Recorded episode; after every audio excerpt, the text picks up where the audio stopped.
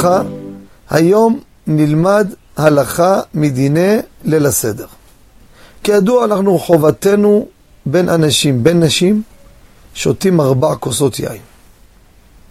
והילדים הקטנים, גם מוזגים להם חינוך, אבל אצל הילדים אתה שם את הכוס לידו. שתה, שתה, לא שתה, כוס הבאה, כוס נשאר. שתה כוס שנייה, תמזוג לו עוד פעם לשלישית. לא שתה, לא שתה. זה מצד החינוך לגבי ילד. זה הלכה. עכשיו, יש עניין גדול, שמרן השולחן ערוך הביא את זה גם בהלכות קידוש, סימן רע"ב, לגבי יין, יין, שהוא לא מבושל, לא מפוסתר.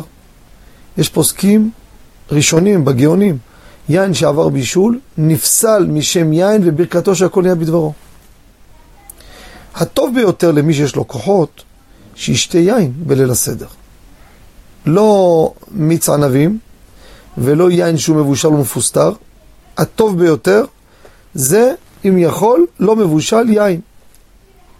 אבל גדולי ישראל נהגו בשתיית מיץ ענבים, הרבה גדולים. למה? כי יש אדם, אדם ישתה יין, הוא לא יכול לתפקד את ליל הסדר. ייהרס לו כל ליל הסדר. איך יעשה את המצוות? זה אלכוהול וקשה, והקיבה לפעמים כואב לו. לכן, החומרה הזאת חשובה, אבל על חשבון דברים אחרים לא עושים אותה. אבל אחד הפוסקים כותב, לפחות כוס אחת תעשה יין, או תערבב, כוס אחת מיץ ענבים עם יין. ופה אני רוצה לומר לכם, אדרבה, מי שיעדר בזה תבוא עליו ברכה, אבל יעשה ניסיון לפני החג.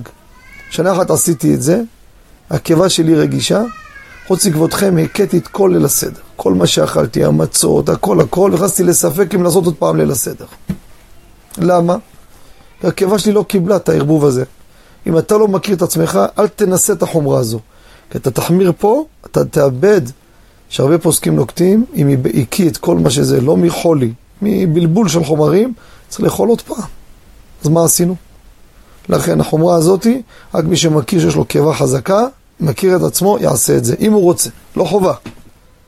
תודה רבה וכל טוב.